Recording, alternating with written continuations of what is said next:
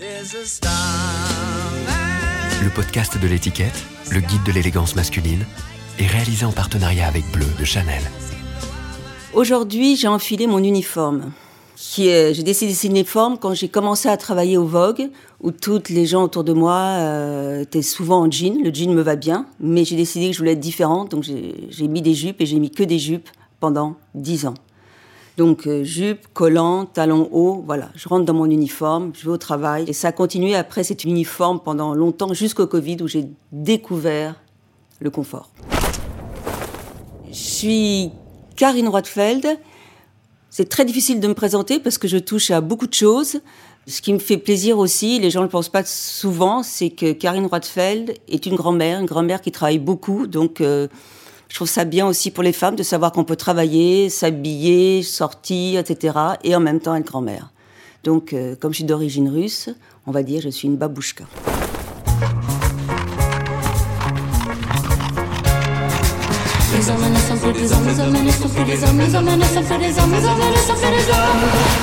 Habitude, le podcast du magazine L'étiquette.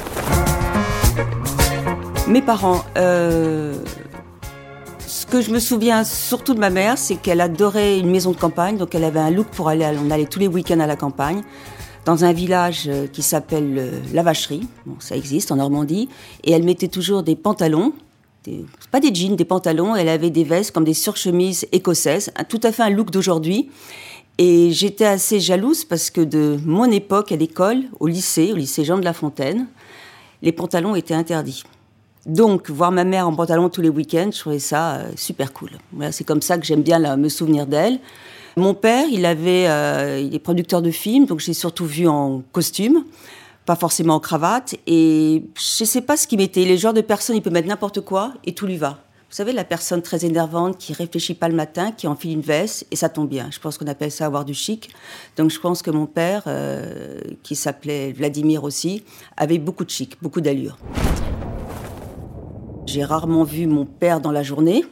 Et on se croisait de temps en temps le matin, mais en tout cas, non, il changeait pas. La seule chose qui me faisait rire, c'est qu'après ces parties poker ou jean ou jean rami, c'est comme dans les films, quand il les faisait à la maison, on voyait le lendemain matin le nuage de fumée et vous savez, la barbe qui a poussé pendant la nuit. Et je, me souviens de ça, je trouvais que c'était. Euh, je trouvais ça très très cool et très génial, voilà. Il fumait des gitanes sur gitanes sur gitanes.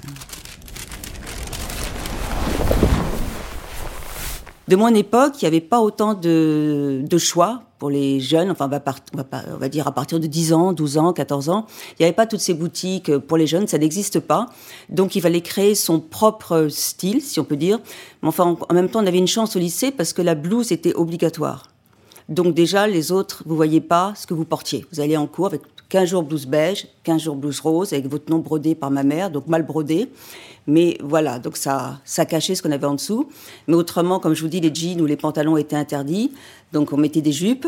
Et c'est vrai qu'il fallait être euh, assez malin si on aimait la mode pour trouver des choses. Et je me souviens, par exemple, il y avait un, un magasin Inno, à la Muette, s'appelait Inopassi, où il y avait des arrivages en direct de Londres. Et un de mes cadeaux d'anniversaire, peut-être j'avais 12 ans, était un des Shetland arrivés euh, en direct de Londres. Et ma grand-mère, à l'époque, me l'avait offert. Elle était choquée de voir que j'avais pris un Shetland hyper court. On voyait le nombril parce que la mode, c'était d'être ultra serré, un petit peu comme aujourd'hui d'ailleurs, dans ses, dans vêtements, surtout dans les hauts. Donc voilà, je me souviens qu'on allait chez Inopassi s'acheter des vêtements en arrivage de Londres. Mais autrement, il y avait beaucoup moins de choix.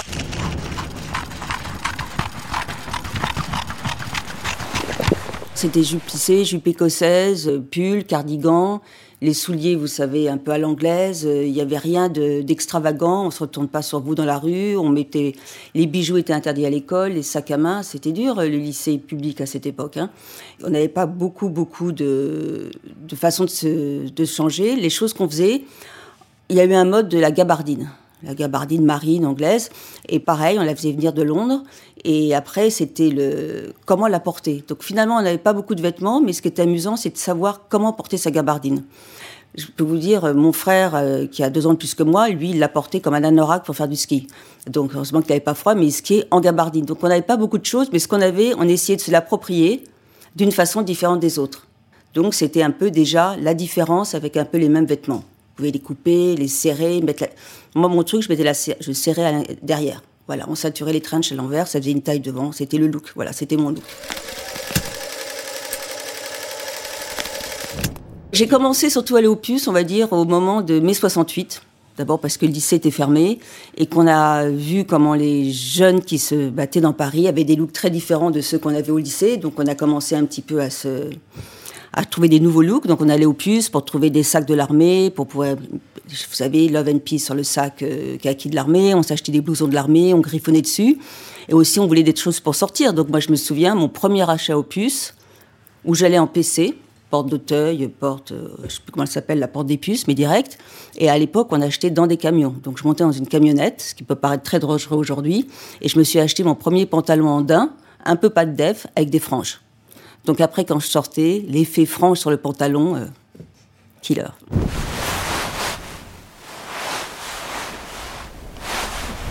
Je mettais beaucoup de shorts, des shorts très très courts, mais quand j'appelle court, euh, vraiment très courts, avec des blouses. Je vous dis, on essayait de se faire des looks, donc il n'y avait pas beaucoup de, boutiques de mode, mais on trouvait des idées, je sais pas, ou au puce, ou dans des boutiques un petit peu de, qui donnaient l'impression de voyager. Donc, on pouvait acheter des, blouses roumaines, ou des tops afghans, ou des boutiques indiennes. J'adorais tout ça, où j'achetais aussi mon encens, les foulards indiens, c'est la mode des foulards indiens. Donc, j'ai pas mal été dans tout ce genre de boutiques un peu, euh, ouais, un peu qui faisaient rêver en même temps. Et c'était un petit peu mon look.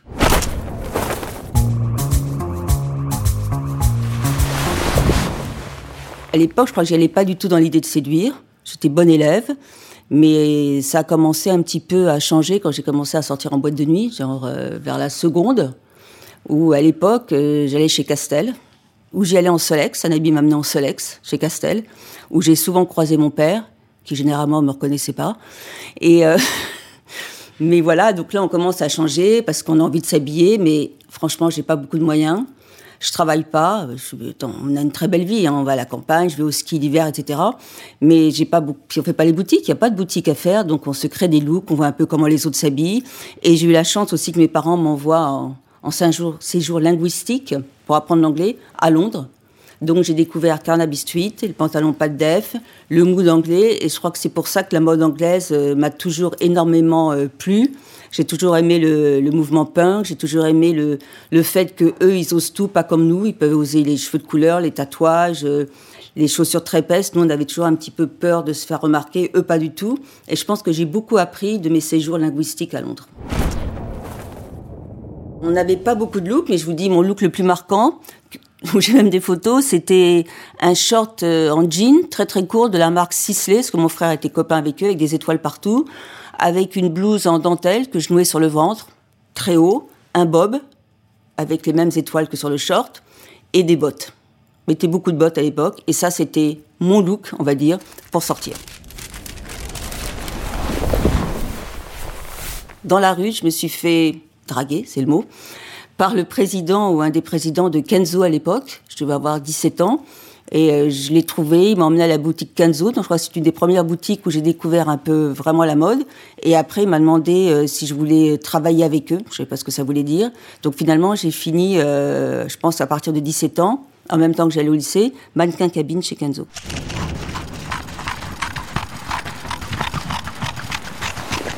Kenzo a été un endroit des, c'était bien de travailler quand on voulait aller dans la mode. J'ai rencontré beaucoup de gens, des photographes, des mannequins. Jean Twitou, qui fait travail pour APC, il a commencé chez Kenzo aussi. Donc il y a beaucoup de gens qui ont commencé là-bas. Et moi de même, j'ai fait des défilés, avant de, même avant d'essayer d'être mannequin, j'ai défilé chez Kenzo. Et je me souviens de mes défilés, je me souviens de, de tous ces moments-là. Et pour moi, c'était très nouveau, très amusant. Et la personne qui m'avait amené là-bas, il s'appelait Gilles Reiss. Il est un fou complet, le frère de Martial Ries, euh, le peintre. Et euh, j'avoue qu'on s'est bien amusé. À cet âge-là, je pense que j'avais ma taille définitive. Je devais ressembler à ce que je ressemble aujourd'hui. Je pense que si j'avais commencé à aujourd'hui, j'aurais plus de succès que j'en avais eu à l'époque. Mon physique n'était pas celui de Gunilla Lindblad. Euh, il fallait être suédoise, blonde, plus grande que moi. Moi, je suis à 71 c'est pas immense, mais bon, euh, c'était un peu petit pour eux, donc j'ai pas fait une super carrière de mannequin. J'ai connu des choses, j'ai appris beaucoup de choses, mais je pense j'ai jamais été inspirée par quelqu'un. Je voyais des choses incroyables. Je vous dis sur il faisait lui, il arrivait avec des cuissardes, un short encore plus court que mien, il avait un afro, donc vous pouvez pas le rater. Donc c'était inspirant pour moi, mais en même temps, j'ai jamais envie de le ressembler juste. Je pense que finalement, sans le savoir, j'ai dû apprendre beaucoup de choses en passant du temps chez Kenzo.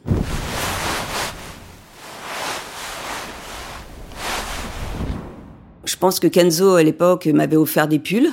Les pulls où il y avait des motifs toujours. Hein. C'était là, il y avait la bouche, la fameuse bouche de Kenzo. Et après mes premiers looks de créateur, je pense que vraiment créateur, il n'y en avait pas beaucoup, pas autant qu'aujourd'hui. C'est quand j'ai commencé à travailler au magazine Elle et j'allais chez Jean-Paul Gaultier, c'était mon designer favori à l'époque. Il m'a offert une veste, une veste à basque, rouge, un peu comme euh, les Dior, et je l'ai toujours. Et c'était le premier cadeau, j'avoue, un cadeau de designer. Voilà, donc c'est ma première pièce de designer. Après, m'en a offert d'autres, mais ça, c'est la première et celle-là, j'ai toujours.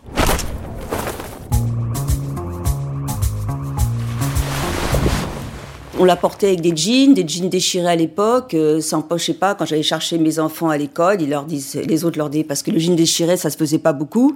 Quand j'allais à l'école, les chercher, euh, ils disaient, oh là là, ta mère, c'est une pauvre ta mère c'est une pauvre, les enfants, c'est terrible de dire ça, je me moque de personne hein, quand je dis ça, mais je pense que pour un enfant, il n'y a rien de pire de penser que ses, parents peuvent être pauvres. Tout ça parce que j'avais un jean déchiré, donc on pouvait dire qu'ils étaient loin de la mode et de comprendre euh, comment on s'habillait, mais je me souviens, ça les avait beaucoup marqués, ces jeans à trous. Bon, ça m'a pas empêché de les, porter, mais c'est la première remarque, on va dire, de mes propres enfants, peut-être sur une façon un peu différente de s'habiller que les autres.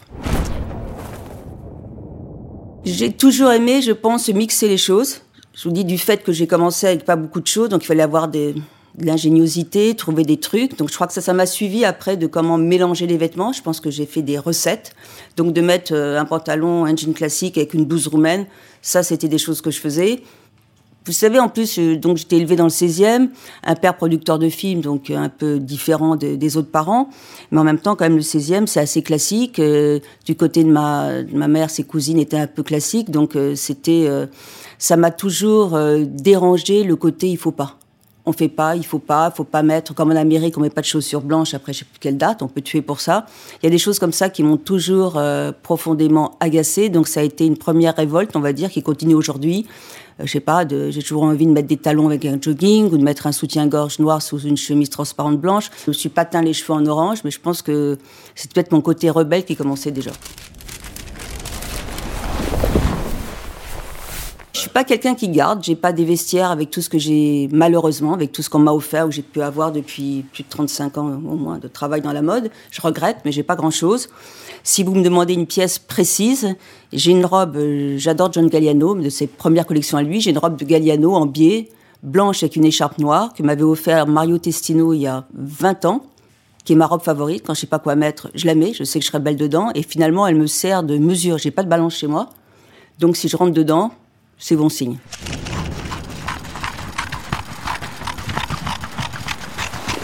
On a tous une overdose de mode. À un moment, on veut vider ses placards et recommencer à zéro parce qu'on a trop de choses. Mais overdose, vraiment, non. J'aime toujours la mode. Mais je la vois un peu différemment. Avant, la mode, c'était, j'avais envie de m'habiller avec la mode, euh, je travaille avec la mode, etc. Maintenant, je pense que j'ai trouvé mon style, donc il faut que la mode un peu s'adapte à mon style. Je vais pas m'adapter moi à la mode. Je pense que ça devient c'est bien quand on est jeune, il y a un moment, ça, peut devenir aussi peut-être un peu ridicule. Donc je sais euh, savoir ce qu'on a de mieux, ce qui vous va le mieux, et ça, je pense que je le sais maintenant. Donc euh, je joue avec ça. On trouve toujours des pièces à gauche et à droite, mais je pense qu'il faut respecter son style. Et chaque fois que je veux faire plaisir à un créateur qui me dit non non Karine, j'ai pensé à toi, je l'ai fait pour toi, ce défilé, défilé t'est dédié, je regarde le défilé je me vois pas du tout dans le défilé. Alors après, je suis, comme je suis naturelle, euh, gracieuse, je me dis, tu vas porter une veste ou ce pantalon pour moi pour aller au défilé. Donc je le mets. Et puis finalement, ça va pas tant que ça. Et finalement, mes erreurs viennent. Pas tellement de, ma faute, plutôt parce que j'ai voulu faire plaisir à des designers. Ça leur fait plaisir que vous portiez leurs vêtements, c'est normal. Et finalement, à la fin, c'est pas moi, quoi. Et sauf chaque fois que c'est pas moi, c'est raté. Bon, on a tous un moment où on rentre chez soi. Hein. Ça arrive à tout le monde. On a des piles par terre. Il y a des matins, rien ne marche, rien ne va, etc. Donc on va au plus simple. Mais finalement, je suis très simple dans mon, dans mon style. Là, vous avez le style uniforme et qui, euh, qui reste quand même d'actualité. Les couleurs, euh, j'en mets pas trop, surtout l'hiver, parce que j'aime bien le noir. J'ai toujours aimé le noir. Et en plus, comme euh, si vous achetez des, vêtements d'un certain prix, on va dire, avec le noir, on se trompe pas. C'est moins de risques et Bon, les erreurs, euh, oui, j'en ai faites, mais bon, quelque part, c'est pas très grave à la fin, non franchement, euh, j'aurais aimé faire beaucoup plus d'erreurs. Finalement, je m'en veux de ne pas avoir fait plus d'erreurs. Parce que quand je vois ma fille, euh, qui est beaucoup plus sage que moi, j'aurais aimé qu'elle soit plus extravagante, mais je pense que je vais avoir une petite fille qui va, qui va relever le flambeau et qui, elle, a beaucoup moins de... est beaucoup plus relaxe avec ça que moi et qui va faire beaucoup d'erreurs. Et ça, je suis ravie. Elle a déjà les, les cheveux éteints en mauve, ce que j'aurais jamais fait. Enfin, et ça, j'aime bien, parce que je pense qu'à de mon époque, euh, on n'osait pas assez faire les erreurs.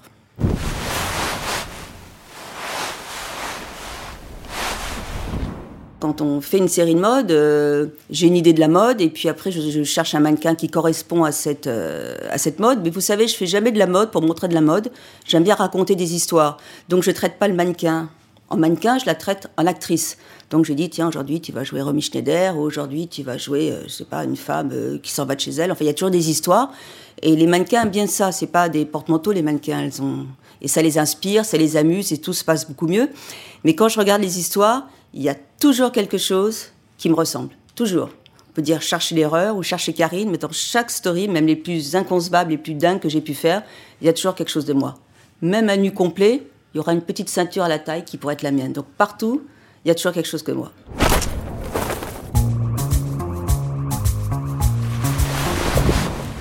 J'ai un style un peu facile à copier, paraît-il.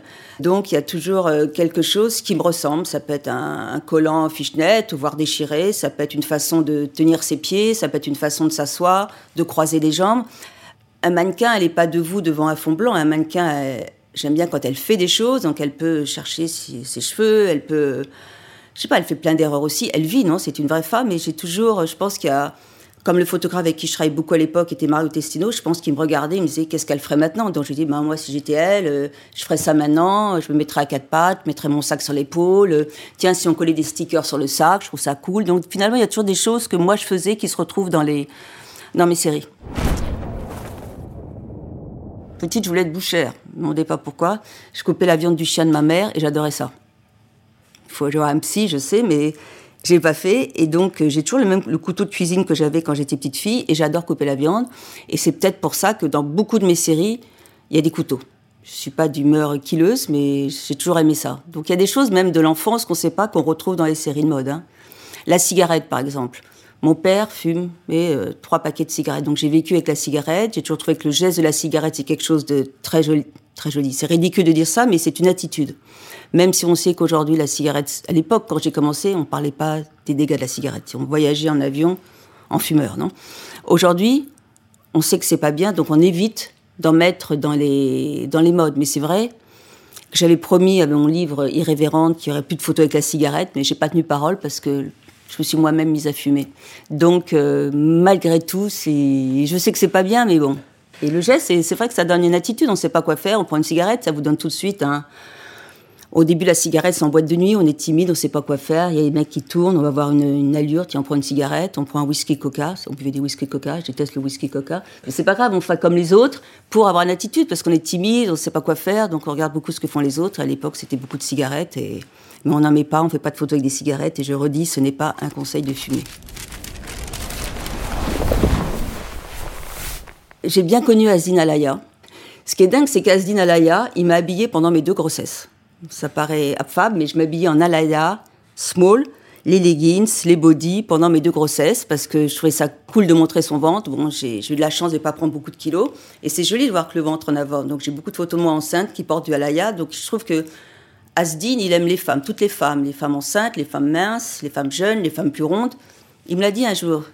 Et c'est pour ça qu'il a voulu faire de la couture, pour s'adapter au corps de toutes les femmes. Et je pense que Asdin est quelqu'un qui aime les femmes, et qui les habille bien et qui comprend ce qu'elles ont envie. Et je vois aujourd'hui, les designers, ils ont plein d'idées, ils sont excessivement créatifs, mais je parle pour moi, j'y trouve moins ce que moi j'ai envie de, porter que dans les collections d'avant. Je dis pas que c'est pas bien, je dis moi aussi j'ai évolué, j'ai changé, je, ne suis pas très streetwear, vous me verrez jamais avec une paire de sneakers et ni des oversize jeans, ça me va pas. Ça va super à d'autres, donc euh, c'est vrai que les designers aujourd'hui dans la mode, je peux piocher à gauche, à droite, mais j'ai pas un designer où je dis c'est mon designer, je cherche un nouveau manteau, je vais aller chez lui. Je crois que je l'ai pas trouvé.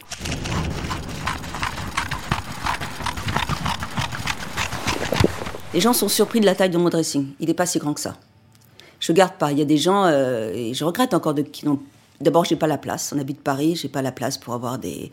On a déménagé, j'ai perdu beaucoup de vêtements et je suis pas quelqu'un qui s'attache aux choses euh, comme des vêtements. Je vous dis, ma robe Galliano, je l'aime bien. Euh, j'ai donné beaucoup à ma fille et je suis pas partie de ces mères qui partagent avec leur fille. Une fois que je n'ai à ma fille, je le porte plus. Donc finalement, euh, j'ai pas un vestiaire extravagant ni immense. J'aime bien les chaussures, les sacs à main. J'en porte pratiquement pas. Donc euh, aujourd'hui, j'ai un sac il a exactement 35 ans. Hein Voilà. Donc euh, je garde les choses, les belles choses. Je suis pratiquement habillée euh, très souvent pareil. Il y a aussi ce qu'on va faire dans la journée. Admettons que c'est une journée classique, j'ai pas une sortie après où j'ai pas le temps de me changer, donc je vais aller au bureau, faire une interview avec vous, aller à un défilé Chanel, donc on va pas y aller en haillon, on va dire.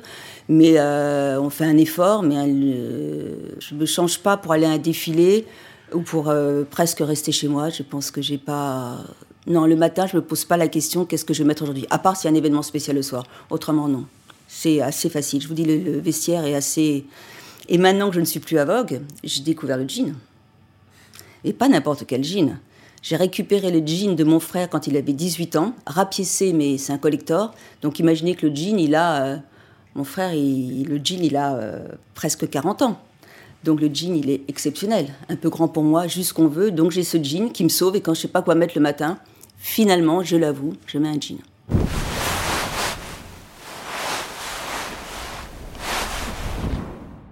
Alors, je suis en train de descendre. Je crois que c'est un endroit où les, on appelle ça, où les gens vont voir des courses, un hippodrome, dans le 16e, j'imagine. Et c'est à l'époque où je voulais être mannequin, donc c'est une photo qui a été faite pour mon book. Donc elle change pas tellement de mon look pour sortir le soir. J'ai un short euh, qui est tellement roulé sur les côtés qu'on dirait presque une culotte haute, non Soyons clairs, c'est le fameux short en jean avec des étoiles. J'ai, comme je vous l'ai expliqué, une chemise en dentelle nouée sur le ventre. J'ai pas le bob, mais j'ai les cheveux très longs, très très longs avec des barrettes, et je porte des chaussettes rayées. Me demandez pas pourquoi j'ai eu cette idée de chaussettes rayées, pieds nus, hein Donc je pense que le fait d'être pieds nus en chaussettes, ça pourrait être euh, une idée de mode aujourd'hui. Mais c'est pas, ça marche pas mal comme les rayures, hein, finalement. Le short est vraiment euh, petit. Hein.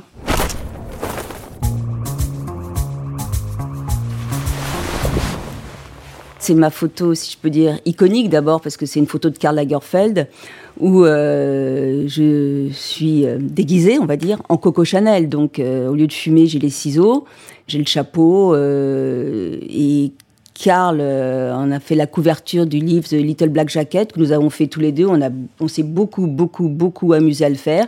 Et ça, c'était la dernière photo à faire pour le livre. Tous les jours, il me disait, parce qu'il m'appelait Madame Rothfeld, ah Madame Rothfeld, qu'est-ce que vous allez mettre? Ah Madame Rothfeld, etc. Et finalement, je lui ai dit surprise. Il est arrivé un soir parce qu'il venait toujours tard, et j'étais voilà habillée en coco. Euh, franchement, c'est c'est une très belle. J'aime bien cette photo, je la trouve magnifique. En plus, c'est tellement de souvenirs. Ces shootings avec Karl, on s'est tellement amusé. La petite veste noire, on l'a tellement, on l'a découpée, on l'a déchirée, on, avait, on en avait cinq, on a tout fait avec. Et cette petite veste noire, je l'ai toujours et je l'adore.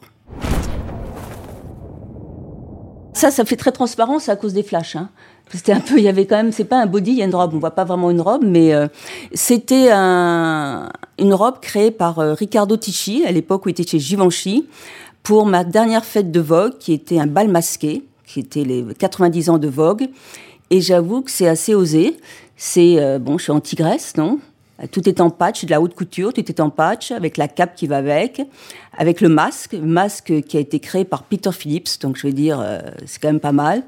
Mais ça faisait un peu moins transparent dans la vraie vie, parce que les flashs ont tendance à révéler plus qu'on le voit, mais euh, on va dire, c'est assez osé. Mais cette robe, je l'ai toujours et je l'aime beaucoup, et je l'ai reportée donc ça veut dire, le test est passé, je rentre toujours dedans.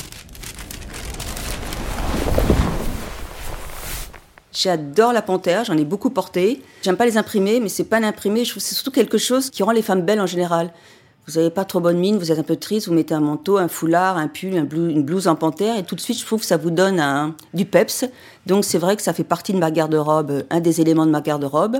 J'en ai beaucoup porté, j'en ai beaucoup mélangé, j'en ai un peu. Alors si vous dites ce que je préfère, je préfère euh, la panthère, manteau panthère, collant noir, collant dentelle, chaussures noires hautes, et rouge les chaussures. Je pense que la panthère est très belle avec des chaussures rouges. Faute de goût certainement, mais elle m'appartient cette faute de goût.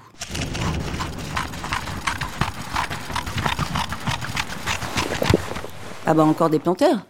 C'est bien de la panthère ou je vois pas bien? Oui, c'est de la panthère. Bah là, je suis assez sage, dites-moi. Ah non, quand même. je regarde bien. Bon, c'est un look très classique à moi. C'est une jupe d'Alaya avec des studs sur un manteau panthère de, de Eddie Slimane à l'époque de Saint-Laurent, je me souviens. Et mes lunettes, euh, je porte beaucoup de lunettes. J'ai porté beaucoup de grandes lunettes. Celles-ci, elles sont de Rick Owens. Je les adore c'est pas, je me prends pas pour Anna Wintour et je me cachais, c'est pas du tout parce qu'on vous, vous, regarde encore plus quand vous portez des lunettes comme ça que quand vous n'en portez pas. C'est juste que d'abord je suis assez timide, donc ça vous protège des gens. Et en plus, euh, quand on commence à mettre des lunettes aussi grandes, on est protégé de beaucoup de choses. On est protégé de la lumière, on est protégé du vent, on est protégé des gens. C'est comme un masque de protection. Et c'est vrai que je l'ai beaucoup porté. Je suis pas si, je suis assez timide finalement. Donc les cheveux dans la figure ou les masques de protection, c'est un, c'est un peu une protection. Ouais, vraiment une protection pour moi. Le collier que je porte aujourd'hui, c'est une compression de César que j'adore. Et ça, je pense, comme dirait ma mère, j'y tiens comme à la prunelle de mes yeux. Vieille expression, vraiment, je crois que c'est la chose qui me tient le plus à cœur. Je peux perdre le pull, la jupe, tout le reste, mais ça, non. D'abord, j'ai pas beaucoup d'autres bijoux, soyons clairs, et j'aime pas emprunter, donc ça, m'appartient. Je pense qu'on m'a beaucoup vu avec ce. J'adore tout ce qu'a fait César. Je pense qu'il est, lourd. Hein. L'idée est géniale. C'est une compression de bijoux. Je trouve que c'est génial l'idée, et euh, je le mets très souvent. C'est un peu si j'ai des signatures, ça fait partie de ma signature, et j'y tiens vraiment beaucoup.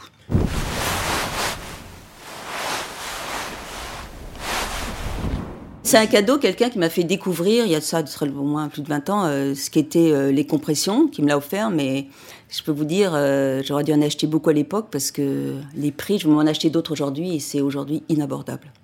Donc j'ai toujours peur qu'on me le tire dans la rue. mais je pense que les gens pensent que c'est du faux, non Ça fait assez rappeur en même temps, non? Les rappeurs l'adorent. Grâce à, à Ricardo Tichy, il m'a présenté à beaucoup de rappeurs, Kanye West, Jeezy et compagnie, et quand je les croise et que je porte ce, ça, c'est les bluffs. Ils ont tous leur collier, leur diamant, etc. Mais ce collier-là, ils l'adorent. Donc, on va dire, c'est mon côté euh, rappeur.